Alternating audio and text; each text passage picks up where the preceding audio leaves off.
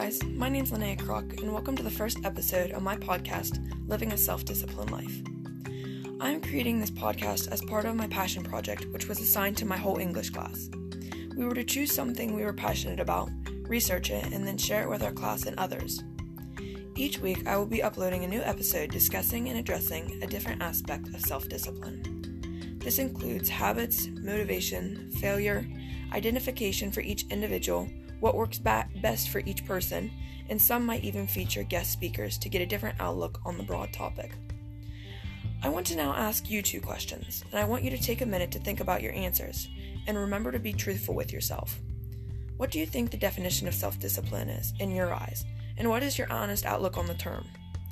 According to the Merriam Dictionary, the definition of self discipline is the c- correction or regulation of oneself for the sake of improvement or the ability to control one's feelings and overcome one's weaknesses.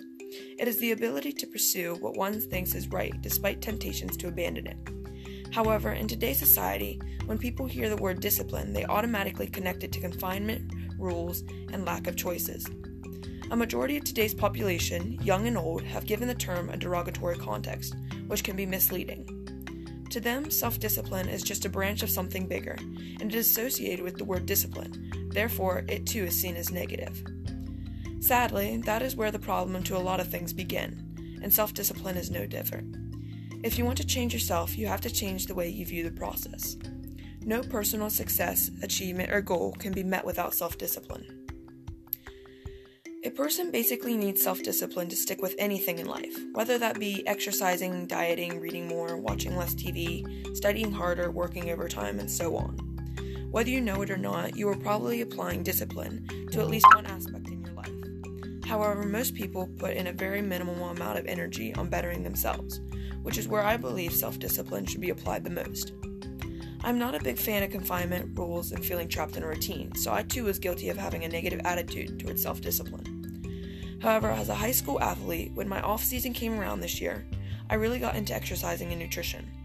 I was originally just doing it to stay in shape, but then I started to see all the benefits, and now I just can't stop.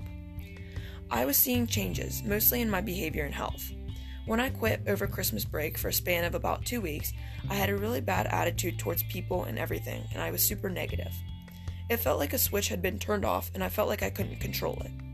My journey has now been going on for four or five months, and I have never had a more positive attitude and outlook on my on life. I've never been able to walk in a morning feeling drained but still smiling and in a good mood. Throughout my journey, I have been able to identify what works best for me and have also been able to form healthy habits while leaving bad habits behind.